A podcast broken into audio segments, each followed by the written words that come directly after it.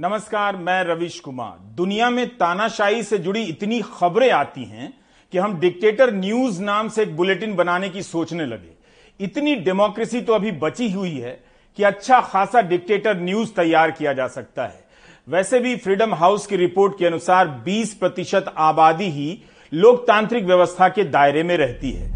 Freedom house की report, freedom in the world 2020 के भीतर यह चार्ट मिला ऐसा नक्शा भूगोल की किताबों में होता है जिसमें मिट्टी के स्तरों के बारे में जानकारी दी जाती है। बैंगनी रंग वाले हिस्से के लोग गुलाम का जीवन जी रहे हैं। इससे पता चल रहा है कि 2005 में 46 प्रतिशत आबादी आज़ादी का जीवन जी रही थी, जो अब घटकर 20 प्रतिशत हो गई है।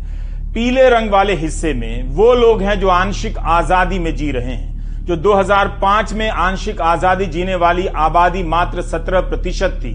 लेकिन 2021 में 41 प्रतिशत आबादी आंशिक रूप से आज़ादी जीने लगी है। इसका मतलब है कि आज की दुनिया तरह तरह की डिक्टेटरशिप के तहत सांस लेने लगी है। यह सही समय है कि एक ग्लोबल मगर उससे पहले लोकल डिक्टेटर न्यूज़ लॉन्च कर दिया जाए। हमने डिक्टेटर न्यूज़ के लॉन्च के लिए खास तौर से ये एनिमेशन बनाए हैं। इसमें एंकर और रिपोर्टर केवल तानाशाही की भाषा बोलते हैं। इसलिए दोनों की शक्ल पर हिटलर का चेहरा लगा दिया है। आप जानते हैं कि बिना प्रेस की मदद के तानाशाही नहीं आती है तो डिक्टेटर न्यूज़ बिना हिटलर के चेहरे के कैसे बन सकता है? एक और बात, हमने डिक्टेटर न्यूज़ के लॉन्च समारोह के लिए किसी मुख्य अतिथि को नहीं बुलाया, क्योंकि इसके लिए जिस किसी योग्य व्यक्ति को बुलाता, वो बुरा मान जाता। हमने डिक्टेटर न्यूज़ के हेडलाइन बार, यानी दंडिका के किनारे हिटलर की तस्वीर लगाने का फैसला किया। डिक्टेटर न्यूज़ की डीपी में हिटलर का फ़ोटो ना हो यह हिटलर का अपमान होगा। तानाशाहों का फ़ोटो भले अलग अलग हो, लेकिन हर कोई उनमें झाँक कर हिटलर को ही देखता है। डिक्टेटर न्यूज़ में पहली खबर हिटलर से ही जुड़ी हुई है। हिटलर की आत्मा दुनिया भर में भटक रही है और उसका सामान नीलाम हुआ जा रहा है। यह उसकी घड़ी है जो अमेरिका में नीलाम हुई है। हिटलर जब 44 साल का हुआ, तब उसके जन्मदिन पर यह घड़ी भेंट की गई थी। यहूदी नेताओं ने पत्र लिखकर नीलामी रद्द करने की मांग की, लेकिन नीलामी करने वाले ने कहा, इसे खरीदने वाला अपने निजी संग्रह का हिस्सा बनाकर रखेगा। इस तरह से इतिहास का हिस्सा बच जाएगा। दस लाख डॉलर में यह घड़ी बिकी है। डिक्टेटर न्यूज़ के लिए इससे अच्छी बात क्या हो सकती है कि शुरुआत ही हिटलर के नाम से हो रही है। आज तो ग्रह नक्षत्रों ने बड़ी कृपा बरसा दी है। हिटलर की घड़ी नीलाम हुई है, मगर उसका समय आज तक दुनिया से नीलाम नहीं हो सका।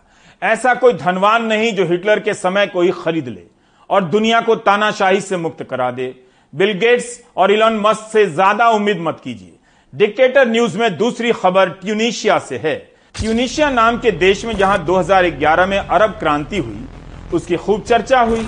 वहाँ एक तानाशाह आया है, जिसके संविधान संशोधन के समर्थन में चौरानवे प्रतिशत वोट मिलने के दावे किए जा रहे हैं। इनका नाम राष्ट्रपति कायद साइद है। नए संविधान के अनुसार अब यही सरकार बनाएँगे, मंत्री चुनेंगे, संसद के अधिकार सीमित होंगे। ये जब चाहते हैं, जजों को भी पद से हटा देते हैं। इन्होंने चुनाव आयोग पर भी कब्जा जमा लिया है। राजनीतिक दलों को किनारे लगा दिया है। ट्यूनिशिया में भी ज़बरदस्त आर्थिक संकट है। लोगों को तनख्वाहें नहीं मिल रही हैं, मगर तानाशाही की मौत चल रही है। डिक्टेटर न्यूज़ में तीसरी खबर है कि कनाडा के एक प्रोफेसर ने अपने अध्ययन में बताया है कि अमेरिका में 2030 तक तानाशाही आ सकती है। डिक्टेटर न्यूज़ की चौथी खबर अर्जेंटीना से आने जा रही है। यहाँ सेना के 19 पूर्व अधिकारियों को जेल की सजा सुनाई गई है। इन लोगों ने 70 और 80 के दशकों में बड़ा जुल्म किया। इस समय अर्जेंटीना में महँगाई 60 फ़ीसदी और बेरोजगारी 42 प्रतिशत है। लोगों ने काम करना बंद कर दिया है। सैलरी मिल नहीं रही है। गनीमत है कि भारत इससे बचा हुआ है। डिक्टेटर न्यूज़ की अगली खबर म्यांमार से है। संयुक्त मानवाधिकार आयोग के विशेषज्ञों ने म्यांमार के सैनिक शासन की निंदा की। कहा है कि इंटरनेट पर अंकुश लगाकर सैनिक शासन डिजिटल डिक्टेटरशिप कायम कर रहा है। यह डिक्टेटरों की दुनिया का नया आइटम सॉन्ग है। कोई भी कुछ लिख देता है तो पकड़कर जेल में डाल देते हैं। जनता की आवाज़ जनता तक ना पहुँचे, इसके लिए इंटरनेट बंद करवा देते हैं। म्यांमार में लोकतंत्र के लिए लड़ने वाले कई कार्यकर्ताओं को भी फांसी पर लटका दिया गया है। एक डेमोक्रेटिक कंट्री में, यानी लोकतांत्रिक देश में डिक्टेटर न्यूज़ सुनना कैसा लगता है? यह वैसा ही सवाल है जैसा टीवी का रिपोर्टर दुर्घटना के वक्त भी पूछता ही पूछता है कि आपको कैसा लगता है। इसलिए हम यह सवाल नहीं पूछेंगे। डिक्टेटर न्यूज़ में अगली खबर जिम्बाब्वे से है। यहाँ 80 के दशक में एक राष्ट्रपति हुए, जिनका नाम था कनान बनाना। इनका काम तो खराब था ही, लेकिन नाम ऐसा था कि जनता इनके खराब कामों पर अपना गुस्सा निकालने के लिए इनके नाम का ही मज़ाक उड़ाती थी। तो बनाना ने एक कानून पास करवा दिया कि कोई भी बनाना का मज़ाक नहीं बनाएगा। बनाएगा तो बनाना जेल भेज देगा। इस कानून को वहाँ इंसल्ट लॉ कहते हैं। आज भी लागू है। पूरा नाम इस तरह से। इंसल्टिंग और undermining the authority of the president अगर आपने राष्ट्रपति का इंसल्ट किया, अपमान किया तो एक साल तक की जेल हो सकती है। यह कानून अभी तक वजूद में है, हटाने की भी खबरें छपती रहती हैं। जिम्बाब्वे के मौजूदा राष्ट्रपति मंगागवा ने एक पत्रकार को जेल में डाल दिया, क्योंकि पत्रकार ने उनके खिलाफ टिप्पणी कर दी थी। पत्रकार के खिलाफ इंसल्ट लॉ का इस्तेमाल किया गया है। आप गूगल सर्च कीजिए, क्या भारत में प्रधानमंत्री के खिलाफ अभद्र टिप्पणी करने वालों या मज़ाक करने वालों को कभी गिरफ़्तार किया गया है? सर्च कीजिए यह काम आप खुद से कीजिए। डिक्टेटर न्यूज़ की खबर इसी साल जून की है। ब्राज़ील की अदालत में सुनवाई चल रही है कि जर्मनी की कार कंपनी ने ब्राज़ील में सैनिक तानाशाही के दौर में कारखाना लगाया, जहाँ पर बंधुआ मजदूरी कराई गई, महिला मजदूरों का बलात्कार किया गया और उन्हें मार दिया गया। फॉक्स वैगन के खिलाफ यह मामला 70 और 80 के दशक के जुल्म का है। फिलीपीन के पूर्व राष्ट्रपति फिदेल रामोस का चौरानवे साल की उम्र में निधन हो गया, जिन्होंने उन्नीस सौ बयासी में वहाँ की तानाशाही को उखाड़ फेंका उसके बाद फिलीपीन फिर से तानाशाही की चपेट में चला ही गया। बस आज की कई तानाशाहियाँ और मज़बूत नेता थोड़े अलग लगते हैं। वे सीधे सीधे हिंसा का उस तरह से सहारा नहीं लेते, जिस तरह से हम हिटलर के दौर को जानते हैं।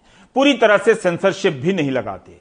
लोकतंत्र की नौटंकी करते हैं, न्यायपालिका में अपने जजों को भर देते हैं और उनके सहारे अपने हर क्रूर फैसले को कानूनी जामा पहनाते रहते हैं।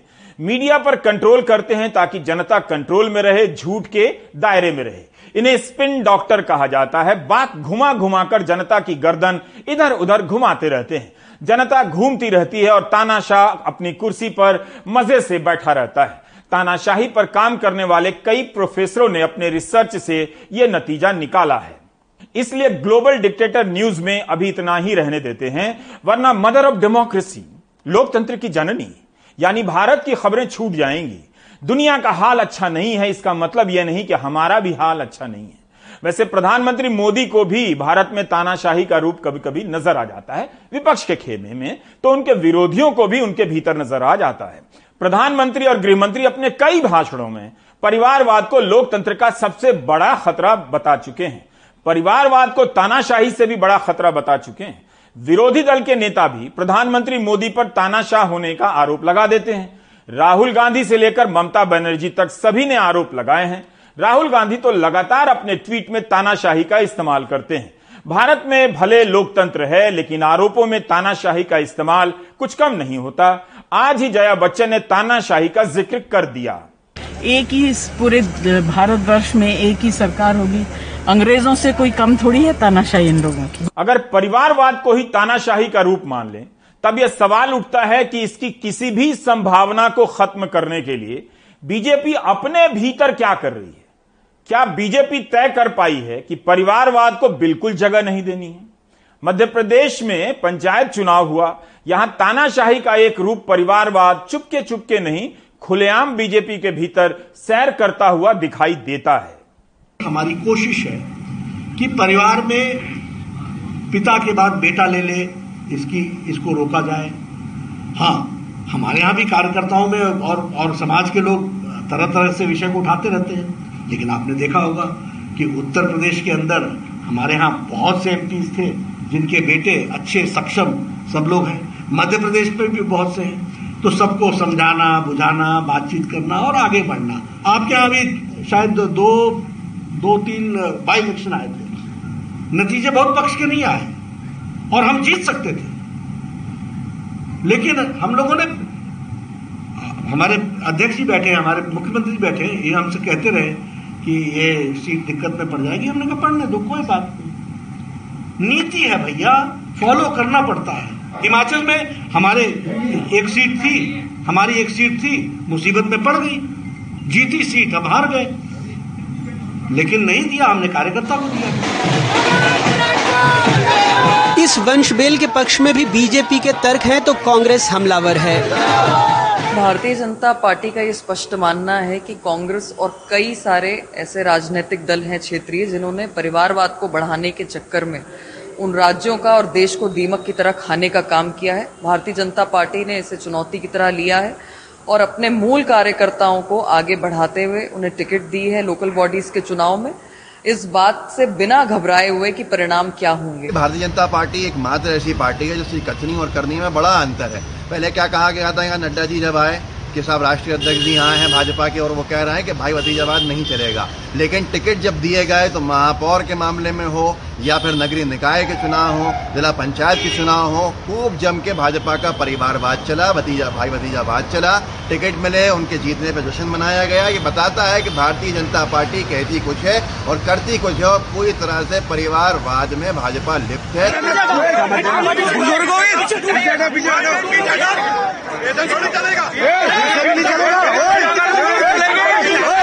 मध्य प्रदेश में सुप्रीम कोर्ट के फैसले से हुए निकाय चुनाव कई मायनों में अभूतपूर्व रहे। चुनाव आयोग की चुप्पी भी ऐतिहासिक रही। शुक्रवार को भोपाल जिला पंचायत अध्यक्ष के चुनाव के दौरान पूर्व मुख्यमंत्री दिग्विजय सिंह, पूर्व केंद्रीय मंत्री सुरेश पचौरी, पूर्व मंत्री पीसी शर्मा और कई कांग्रेसी नेता जिला पंचायत दफ्तर पर डटे थे, उन्हें अंदर नहीं जाने दिया गया। लेकिन बीजेपी के मंत्री भूपेंद्र सिंह विश्वास सारंग और रामेश्वर शर्मा अंदर जाते रहे बहस होती रही।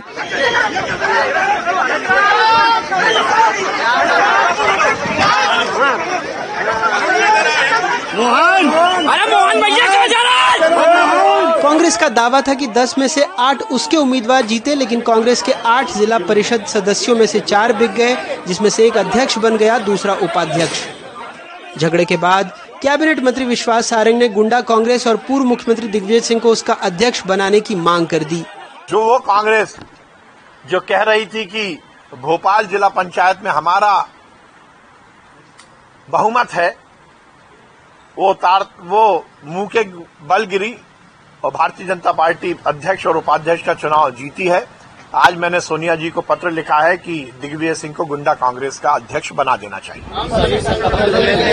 हमारे मुख्यमंत्री शिवराज सिंह चौहान वहीं सीहोर के चुने सदस्यों का एक और वीडियो वायरल हुआ जिसमें गंगा नदी में बैठकर वो सब शपथ ले रहे थे कि जिसको भी मुख्यमंत्री समर्थन करेंगे सभी सदस्य उसी व्यक्ति को वोट देंगे। साथ देंगे। ये है माँ गंगा के किनारे सब शपथ लेते हैं। गंगा मैया मध्य प्रदेश में इस बार निकाय चुनाव में बहुत कुछ ऐसा हुआ जो नहीं होना चाहिए था। पार्षद होटल रिजॉर्ट घूमे खरीद फरोख्त के आरोप लगे झूमा झटकी हुई लेकिन चुनाव आयोग चुप रहा। बीजेपी अक्सर कांग्रेस पर परिवारवाद को लेकर हमलावर रहती है, लेकिन इस बार नेताओं, मंत्रियों के रिश्तेदारों को जमकर टिकट बांटे गए। यही होता है कथनी और करनी का फ़र्क। मध्य प्रदेश में अपने ब्यूरो सहयोगी और भोपाल से कैमरा पर्सन रिजवान खान के साथ अनुराग द्वारी एनडीटीवी इंडिया। अब हम लोग डिक्टेटर न्यूज़ से डेमोक्रेसी न्यूज़ की तरफ़ शिफ्ट हो रहे हैं। प्रधानमंत्री नरेंद्र मोदी ने आह्वान किया है कि देश के सभी नागरिक 2 से 15 अगस्त के बीच सोशल मीडिया पर अपनी तस्वीरों की जगह तिरंगा झंडे की तस्वीर लगाएँ। इसी तरह की अपील गृहमंत्री ने की थी कि 22 जुलाई से ऐसा शुरू करें, लेकिन उसका खास असर नहीं हुआ। मगर प्रधानमंत्री की अपील के बाद कुछ मंत्रियों ने अपने डिस्प्ले पिक्चर में, डीपी में तिरंगा झंडे की तस्वीर लगा दी है। पिछले आठ वर्षों में इस तरह के जन अभियानों की लंबी सूची बन चुकी है। लोगों को जगाने के नाम पर पहली बार इस तरह का अभियान नहीं आ रहा है। आप याद करेंगे तो पता चलेगा कि आपको कई बार जगाया जा चुका है। आइए, आज हम उस पहले अभियान को याद करते हैं, जिसमें हम सभी को जगाया गया था। पहले याद करते हैं, फिर आपसे सवाल करेंगे। याद कीजिए 2 अक्टूबर 2014 का दिन। प्रधानमंत्री दिल्ली के मंदिर मार्ग थाने के बगल स्थित वाल्मीकि मंदिर गए थे। यहाँ पर झाड़ू लगाकर परिसर की सफ़ाई की और देश भर में स्वच्छता का बिगुल फूंक दिया। उस दिन ऐसा लगा कि देश भर में स्वच्छता को लेकर जागृति आ गई है। अब कूड़ा करकटों की खैर नहीं, यह कहना गलत होगा कि कुछ दिन इसका असर नहीं रहा। बिल्कुल रहा, लेकिन यह मानने के कई ठोस कारण प्रतीत होते हैं कि असर कुछ ही दिनों तक ही रहा। उस साल कई केंद्रीय मंत्री, मुख्यमंत्री, सांसद, फ़िल्म अभिनेता झाड़ू लेकर जगह जगह उतर पड़े और सफ़ाई करने लगे। विवाद भी हुए कि कहीं से कूड़ा उठाकर झाड़ू लगाने की नकली तस्वीर खींचा ली तो साफ़ सुथरी ज़मीन पर भी झाड़ू लगाने की तस्वीरें आई। उस पर भी दावे हुए। यह सवाल हाल तक उठता रहा कि जब प्रधानमंत्री ने दिल्ली में एक टनल का उद्घाटन किया और वहाँ पड़े एक बोतल को उठाकर स्वच्छता का संदेश दिया, प्रश्नकर्ताओं ने पूछा कि प्रधानमंत्री के कार्यक्रम की जगह से तिनका तिनका साफ़ हो जाता है, यह बोतल कहाँ से आ गया? इसी तरह चीन के शी जिनपिंग भारत आए तो उनकी यात्रा के बीच प्रधानमंत्री समंदर के किनारे कचरा गिरने लगे। प्रश्नकर्ताओं ने तब भी पूछा कि जहाँ वे जाने वाले हैं, क्या उनके जाने से पहले इतनी भी सफ़ाई नहीं हुई? मगर संदेश तो संदेश होता है, वो देश के लिए होता है। अभिनय से हो या सक्रिय भूमिका से, जैसे भी हो अच्छा होता है। अक्टूबर 2014 में प्रधानमंत्री ने हैशटैग आंदोलन की एक रूपरेखा तय की। और नौ लोगों को ट्विटर से आमंत्रित कर दिया कि वे भी इस अभियान में हाथ बटाएँ।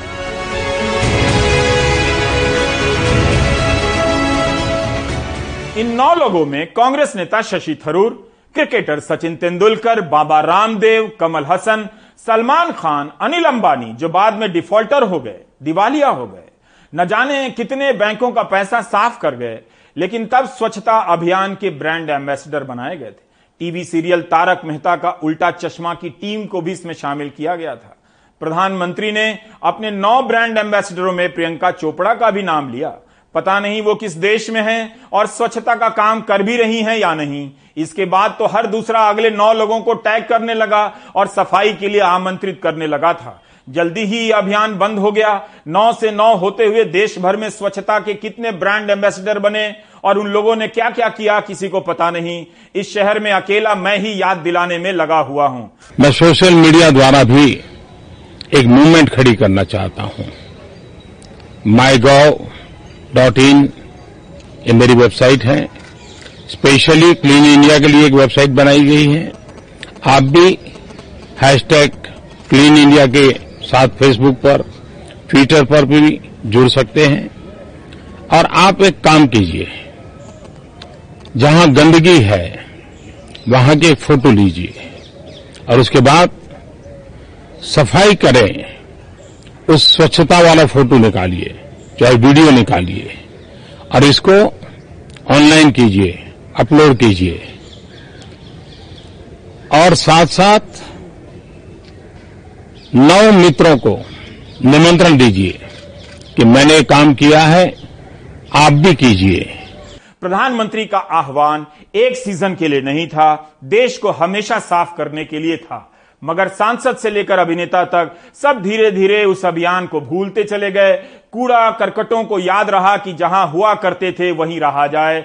हम केवल अभियान की समीक्षा कर रहे हैं। इसका हमारे जनमानस पर कितना असर पड़ता है और क्यों बार बार अभियान लॉन्च किए जा रहे हैं? शपथ लेंगे। ये सफ़ाई आंदोलन को आगे बढ़ाएँगे। कोई कोताही नहीं बरतेंगे। गनीमत थी कि महीना अक्टूबर का था, गर्मी नहीं थी।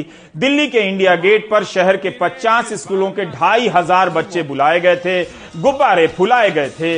इन स्कूलों में केवल सरकारी स्कूलों के बच्चे नहीं थे, प्राइवेट स्कूलों के भी बच्चे लाए गए थे। 2014 में देश नया सपना देख रहा था। ज़ाहिर है, बच्चों को भी देखना ही था। इस समारोह के लिए फ़िल्म अभिनेता आमिर खान भी बुलाए गए। बाद में उनका एक बयान क्या आया कि मीडिया से भी भगाए गए। आमिर खान ने भी शपथ ली। वे भी बताएँ कि साल में सौ घंटे स्वच्छता के लगाते हैं या नहीं, कहाँ पर लगाते हैं? यहाँ पर तो हाथ जोड़े कस्में खाते नज़र आ रहे हैं।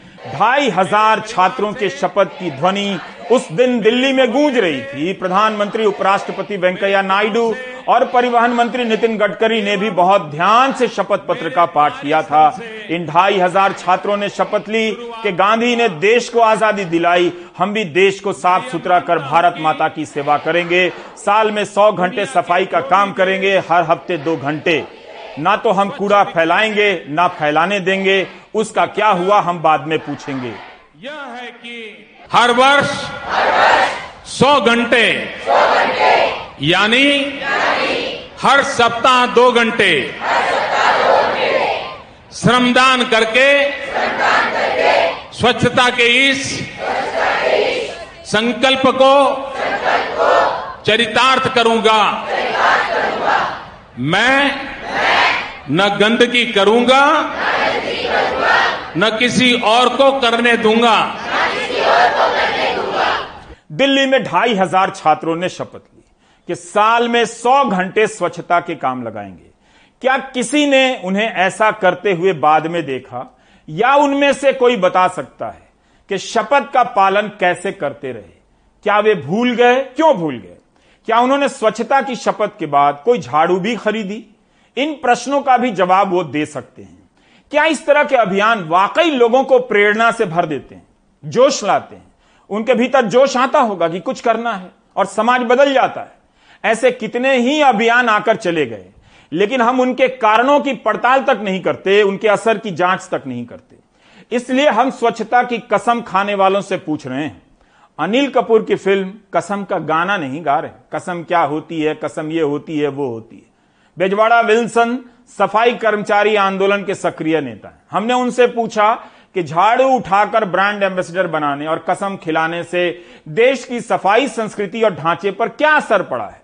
मैनुअल स्कैवेंजर्स और सफ़ाई कर्मचारी का उनका नज़रों से देखे तो इट इज़ अटर फ्लॉप क्यों तो किसी का भी ये स्वच्छ भारत अभियान का द्वारा किसी का भी पुनर्वास नहीं मिला, कोई भी ये काम से बाहर भी नहीं आया। Another one example classic example कहना चाहिए तो डायलेटिन अभी भी देश का अंदर दो हज़ार बाईस पे है। स्वच्छ भारत सक्सेस कैसे हम कह सकते सिविल मौत होते हैं। अभी स्वच्छ भारत के बाद पाँच साल अभी नया। 530 लोग, बत्तीस लोग अभी तक मौत हो गया। अगर स्वच्छ भारत सक्सेस हो जाए तो ये मौत होना क्या ज़रूरत पड़ते हैं? केंद्र सरकार ने संसद में बताया है कि 2017 से लेकर अभी तक सीवर और सेप्टिक टैंक की सफ़ाई के दौरान दुर्घटना में तीन सौ सैंतालीस लोगों की जान जा चुकी है। पिछले तीन वर्षों में एक सौ अट्ठासी लोगों की जाने गई। सरकार दावा करती है कि हाथ से मैला साफ़ करने वालों में से किसी की मौत नहीं हुई है। पिछले तीन साल में। 2016 से भारत में हर साल स्वच्छता सर्वेक्षण की एक रिपोर्ट जारी होती है। इस सर्वेक्षण में लगातार पाँच साल से इंदौर ही पहले स्थान पर आ रहा है। क्या दूसरे किसी शहर ने इंदौर के जैसी तरक्की नहीं की? सौ घंटे सौ घंटे यानी यानी हर सप्ताह हर सप्ताह दो घंटे दो घंटे देश भर के स्कूलों में 2014 के वर्ष में स्वच्छता की शपथ दिलाई गई। इसके हज़ारों वीडियो यूट्यूब में मिलेंगे। लेकिन कितने छात्रों ने अपनी कसम पर अमल की। हम नहीं जानते। बनारस प्रधानमंत्री का संसदीय क्षेत्र है। दस लाख से अधिक की आबादी वाले शहरों के स्वच्छ सर्वेक्षण में बनारस का स्थान 48 शहरों में तीसवां है, यह 2021 की रैंकिंग। इसका मतलब है बनारस में ही स्वच्छता ने कोई मानक नहीं बनाया। यूपी के शहरों में ही बनारस की रैंकिंग नीचे की तरफ़ है। बिहार की राजधानी पटना स्वच्छता के मामले में चौवालीसवें स्थान पर कई साल से पटना का इसी तरह का प्रदर्शन है। यह बता रहा है कि जागरूकता अभियान पर जिस तरह ज़रूरत से ज़्यादा ज़ोर दिया जा रहा है, जागरूकता उस मात्रा में पनप नहीं रही है, वरना पटना और बनारस नंबर वन तो हो ही जाता केंद्रीय पर्यटन और संस्कृति मंत्री जी कृष्णा रेड्डी ने विजयवाड़ा में कहा है कि खादी ग्रामोद्योग तिरंगा की मांग पूरी नहीं कर सकता। इसलिए अनुमति दी गई है कि पोलिएस्टर का बना तिरंगा झंडा आयात किया जाए। ये किस देश में बन रहा है? खादी और कुटीर उद्योगों को भी ऑर्डर दिए गए हैं, लेकिन करोड़ों की झंडे की मांग इनसे पूरी नहीं हो सकती। आज के द हिंदू में जी कृष्ण रेड्डी का बयान छपा है। घर घर तिरंगा अभियान का एक मकसद आज़ादी की लड़ाई में शामिल सभी के योगदानों को याद करना। किसी अभियान के सभी पहलुओं के बारे में जाने बगैर एक सिरे से फैसला देना ठीक नहीं है, इसलिए मैं सतर्क हूँ। हम बस सवाल के तौर पर अपनी बात रखना चाहते हैं। अमृत महोत्सव के सरकारी कार्यक्रमों में किस किस को याद किया गया और किसे नहीं? इसका जवाब समग्र अध्ययन से ही दिया जा सकता है। हिंदी अखबारों में पिछले एक साल में आज़ादी के आंदोलन को लेकर जो खबरें छपी हैं, उसके आधार पर यह सवाल उठा रहा हूँ जो मैंने देखी हैं, जिसका सरकार के अभियान से कोई संबंध नहीं। मैंने देखा कि दो हिंदी अखबारों में लगातार आज़ादी के नायकों को याद किया जा रहा है, लेकिन ऐसा लग रहा था कि उन अखबारों में भुला दिए गए क्रांतिकारियों को याद करने के नाम पर खास लोगों को भुलाया भी जा रहा था। भारत के स्वतंत्रता आंदोलन में कई तरह के नायक थे, मगर केंद्र में गांधी और गांधीवादी आंदोलन ही था। क्या जानबूझकर गांधी और उनके आंदोलन के नायकों को भुलाया गया या उन्हें कम जगह दी गई? हमारा आग्रह यह नहीं कि केवल गांधी और गांधीवादी आंदोलन के नायक ही याद किए जाएँ। हमारा ज़ोर उन्हें कम दिखाने की नीयत को उजागर करने पर है, जबकि प्रधानमंत्री हमेशा ही गांधी को केंद्रीय शक्ति के रूप में याद करते हैं, उनके नारे लगाते हैं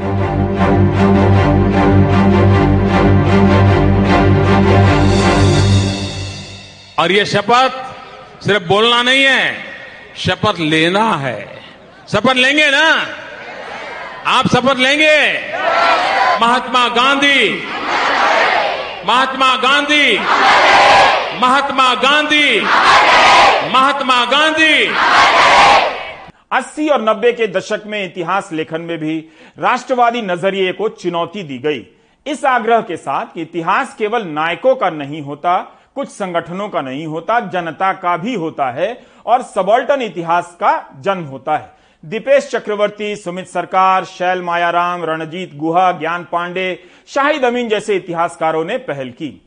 यह इतिहास लेखन में वैचारिक टकराव का एक दौर भी था, लेकिन राजनीति वैसा नहीं कर रही है। वह एक तरह के नायकों को भुलाकर दूसरी तरह के नायक खड़े कर रही है। इतिहास में किसी को भुला देना, किसी को याद करना इतनी सरल प्रक्रियाएँ नहीं है। ऐसा हो ही नहीं सकता कि यह प्रक्रिया राजनीति से होकर ना गुजरे। प्रधानमंत्री जो बात कह रहे हैं, वही बात इतिहासकार 30-40 साल से कहते आ रहे हैं। बल्कि लिख रहे हैं, ये वही इतिहासकार है जिनका नाम सुनते ही खास राजनीतिक धारा के लोग भड़क जाते हैं। आज़ादी का संग्राम केवल कुछ वर्षों का, कुछ इलाकों का, या कुछ लोगों का इतिहास सिर्फ़ नहीं है। ये इतिहास भारत के कोने कोने और कण कण के त्याग, तप और बलिदानों का इतिहास है। इतिहास के इस गौरव गान में स्मृति और विस्मृति का खेल है। इनमें से ज़्यादातर नायक पहले भी याद किए जा चुके हैं। किसी पुस्तकालय में आप घुस जाइए या पिछले 75 वर्षों के दौरान 15 अगस्त या 26 जनवरी पर निकलने वाले पत्रिकाओं के विशेषांकों को पलट कर देखिए तो बात साफ़ हो जाएगी। कोई नया शोध ये नहीं कर रहे हैं, ना ही नया नज़रिया पेश कर रहे हैं। बस मुहर नहीं है जो तथाकथित रूप से भुला दिए गए नायकों को याद करने के बहाने, हथियार लेने और अपने राष्ट्रवादी बायोडेटा को भरने की चतुर कोशिश से ज़्यादा नहीं लगती। आप लाइब्रेरी में जाकर पुरानी पत्रिकाओं और अखबारों के विशेषांकों को देखिए कि क्या उनमें केवल गांधी और पटेल को ही याद किया गया है? आजकल तो लोग अपना पासवर्ड याद नहीं रखते। इतिहास भुला देने का आरोप अक्सर वही लगाते हैं, जो कभी इतिहास की दो किताबें नहीं पढ़ते। केवल बंटवारे पर ही सैकड़ों किताबें और लेख हैं। इसके बाद भी बंटवारे का इतिहास लेखन आज तक पूरा नहीं हो सका और न ही इसे अंतिम रूप से समझ लेने का दावा किया जा रहा है। लेकिन कहीं से कोई नेता आ जाता है और भुला देने का भाषण शुरू कर देता है, उसके बाद खुद ही भूल जाता है। सार्वजनिक जीवन में डाक टिकट जारी करने, जयंती मनाने और मूर्तियाँ लगाने की अपनी भूमिका है यह जारी रहनी चाहिए। मगर याद करने का यही श्रेष्ठ और अंतिम तरीका है, इस पर बहस होनी चाहिए। देखना चाहिए कि इतिहास के विभागों में कितने प्रोफेसर हैं, रिसर्च का बजट क्या है, और लोग क्यों इंजीनियर और मेडिकल की पढ़ाई करना चाहते हैं, इतिहास की नहीं। बाद में वही इंजीनियर एक दिन न्यूयॉर्क से बेंगलुरु आता है और कहता है, इतिहास में हमें यह सब पढ़ाया नहीं गया। यह नहीं कहता कि उसने इतिहास पढ़ने की कभी कोशिश नहीं की। हम बात कर रहे हैं, आने वाले पंद्रह दिनों तक घर घर तिरंगा अभियान चलने वाला है। इस दौरान जो भी जागृति आए, स्वच्छता अभियान की तरह ना आए, कि लोग शपथ लेने के बाद भी भूल जाएँ। सेल्फी खिंचाइए, वीडियो अपलोड कीजिए और भूल जाइए, ऐसा मत होने दीजिए। कोरोना के समय भी यही हुआ। प्रधानमंत्री के एक आह्वान पर लोग थाली लेकर बालकनी में आ गए। हालाँकि दुनिया के दूसरे देशों में ऐसी घटना हो चुकी थी। लोग खुद से कोरोना योद्धाओं के समर्थन में थाली या ताली बजा चुके थे। मगर भारत में यह काम प्रधानमंत्री के आह्वान के बाद हुआ। उन्होंने बाकायदा समय का ऐलान किया और लोगों ने भी उस समय पर थाली और ताली बजाई, दीप भी जलाए। यह उनकी लोकप्रियता का पैमाना माना गया, लेकिन थोड़े ही दिनों बाद कोरोना योद्धा यानी डॉक्टर और नर्स सड़क पर उतरने लगे। वे अपने भत्तों को लेकर आंदोलन करने लगे। किसी को बीमा नहीं मिला तो किसी को अतिरिक्त भत्ता नहीं, किसी को तीन तीन महीने तक वेतन नहीं। कई जगहों से स्वास्थ्य कर्मी निकाल भी दिए गए। वे याद दिलाते रह गए कि कुछ दिन पहले ही उनके सम्मान में आसमान से अस्पतालों पर फूल बरसाए गए सेना के बैंड को कहा गया कि अस्पताल के बाहर बैंड बजाकर स्वास्थ्य कर्मियों का मनोबल बढ़ाइए, जबकि अस्पतालों के बाहर शोर करना मना होता है। जनता ने यह सवाल भी नहीं पूछा। हमारा सवाल इतना है कि स्वास्थ्य कर्मियों के मनोबल को बढ़ाने के लिए जो किया जा सकता है वो करना चाहिए। लेकिन क्या यह मनोबल केवल थाली और ताली बजाने से बढ़ता है? या इसकी जगह पर एक निश्चित और नियमित व्यवस्था भी बनाई जानी चाहिए? यहाँ तक कि कोरोना से मरने वाले डॉक्टरों की संख्या और इंडियन मेडिकल एसोसिएशन की संख्या में ही अंतर है। आईएमए का कहना है कि कोरोना से एक हज़ार से अधिक डॉक्टरों की मौत हुई है। सरकारी आंकड़ा इससे काफ़ी कम का बताया जाता है। Honorable Prime Minister voluntarily announced the Pradhan Mantri Kalyan Yojana, the insurance scheme of 50 lakh to the people who have sacrificed their life for the cause of the COVID. And we were expecting a lot that entire people community, the doctors who have sacrificed their life will get the insurance coverage.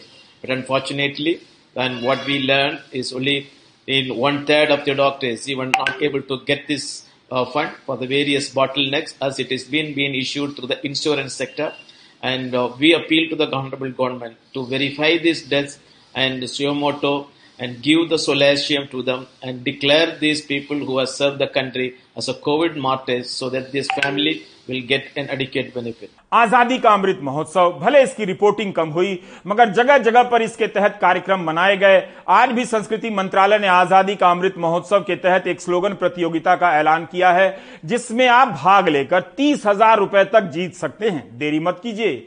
आप slogan लिखकर hashtag तिरंगा slogan ज़रूर जोड़ें।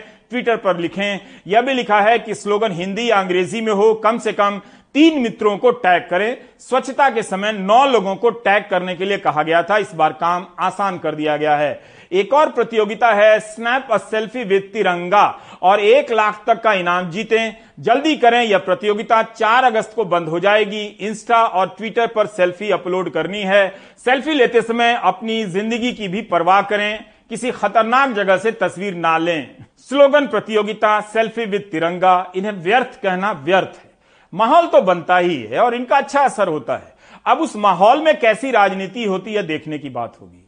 पर सवाल है कि आज़ादी के अमृत महोत्सव के लिए जिन लक्ष्यों को तय किया गया था, उनकी चर्चा क्यों नहीं हो रही है? इस साल के लिए बीजेपी ने 75 लक्ष्य तय किए थे 2019 के घोषणा पत्र में। उनके पूरे होने का साल तो यही है तो उसे लेकर घर घर अभियान क्यों नहीं हो रहा? उन्हें कितना हासिल किया गया? कितना बाकी है? उसे लेकर स्लोगन प्रतियोगिता क्यों नहीं हो सकती? 2019 से पहले 2017 में प्रधानमंत्री ने एक संकल्प पत्र जारी किया।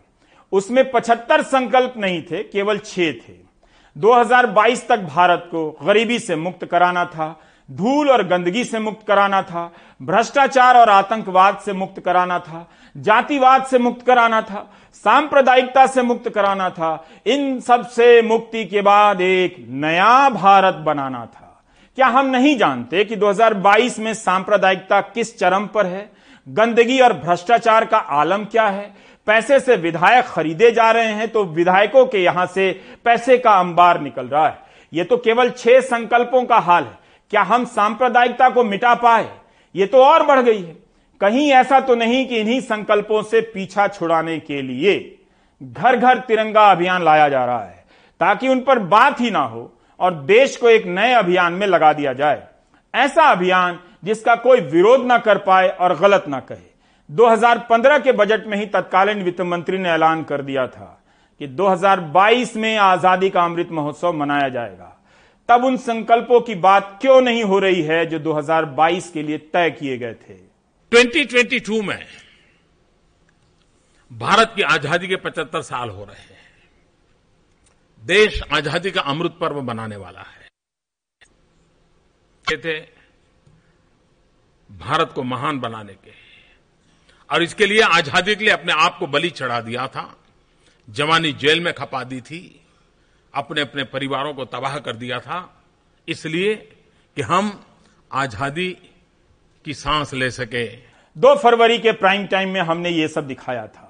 और संकल्प से सिद्धि और अमृत महोत्सव के लक्ष्य की बात बताई थी। ताकि सबको याद आ जाए। फरवरी से जुलाई बीत गई, अगस्त आ गया। 2022 आने के पहले तक शोर होता था कि नया इंडिया बनेगा। अब ज़ोर है कि घर घर तिरंगा फहराना है। नया इंडिया कहाँ चला गया? हिंदुस्तान के हर परिवार के पास गरीब से गरीब हो, गाँव हो, शहर हो झुग्गी झोपड़ी में रहता हो, फुटपाथ पर रहता हो, कहीं पर रहता हो, उस परिवार के पास उसका अपना पक्का घर हो। नया अभियान आ गया है। इतिहास भुला देने वाला अपना वर्तमान ही भूलता जा रहा है। इतने सारे अभियानों का क्या नतीजा निकल रहा है? इन पर खर्च होने वाले पैसे का क्या नतीजा निकल रहा है? कितना पैसा खर्च हुआ? इसका मूल्यांकन करने का वक्त ही नहीं मिल रहा। नया अभियान आ जाता है। आप ब्रेक ले लीजिए। गनीमत है कि प्राइम टाइम में ब्रेक आ जाता है।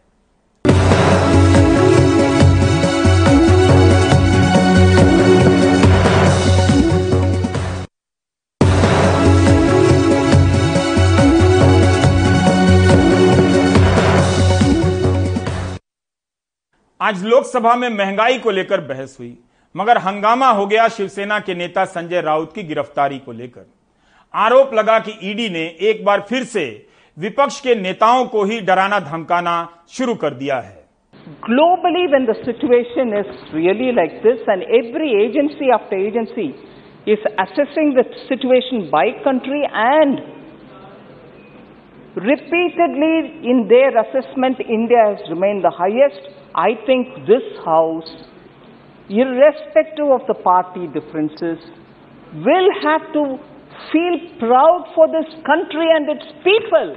जब देश का प्रधानमंत्री जो शोषित है पीड़ित है वंचित है उसको जब खाना देता है तो उसकी दुआई लेके जाता है और फिर हिसाब नहीं माँगता तो निशिकांत जी कह रहे थे कि आप आभार नहीं मानेंगे क्या इस देश का ये हाल हुआ है कि देश का गरीब, आज प्रधानमंत्री जी को बोले, आभार है तो मुझे दो टाइम का आपने खाना दिया है। मोदी सरकार से जानना चाहता हूँ कि देश की माएँ आपसे सवाल कर रही हैं कि आपने उनके मासूम बच्चों को दूध और अंडे से क्यों महरूम करके रख दिया? उज्ज्वला योजना के सिलेंडर जो 2015 में कीमतें थी, वो डबल हो गई। आज वो कीमतों को रिफिल नहीं कर सिलेंडर को रिफिल नहीं करा सक रही है। देख लीजिए सर, सिर्फ़ 50 एमपी बैठे, इनको प्राइस राइज से मतलब नहीं है। मगर देश की जनता का आक्रोश समझिए, गुस्सा समझिए, आपको समझना पड़ेगा आज गरीब, मायूस है सरकार से। यदि हमारे यहाँ गरीब जो है दो पेट की रोड दो पेट का उसको खाना भरपेट मिल रहा है तो क्या हम लोगों को माननीय प्रधानमंत्री जी को धन्यवाद नहीं देना चाहिए? दो वक्त की जो रोटी उनको मिल रही है, नहीं देना चाहिए? कभी कभी मेरे मन में आता है कि ये सरकार बहादुर क्या हमें कच्चा खाने का आदत दिलाना चाहते हैं? मैं कहती हूँ कि ये सब्ज़ी अगर मैं कच्चा खा जाती हूँ क्योंकि ईंधन नहीं मिलता है तो वही कच्चा खाने का बात कर रही हूँ क्योंकि एलपीजी सिलेंडर ये चंद महीनों में चार बार चार बार एलपीजी सिलेंडर का दाम बढ़ा The from 2014 to 2022, 27 lakh, as Mr. Manish Tiwari said, 27 lakh 27,000 crores has been generated by way of oil revenues. Mr. Dubey, you will be astonished to learn that both interest and principal taken together between 2014 and 2022 that has been paid by way of repaid by way of oil bonds is only 93,600 crores. आप देख रहे थे prime time नमस्कार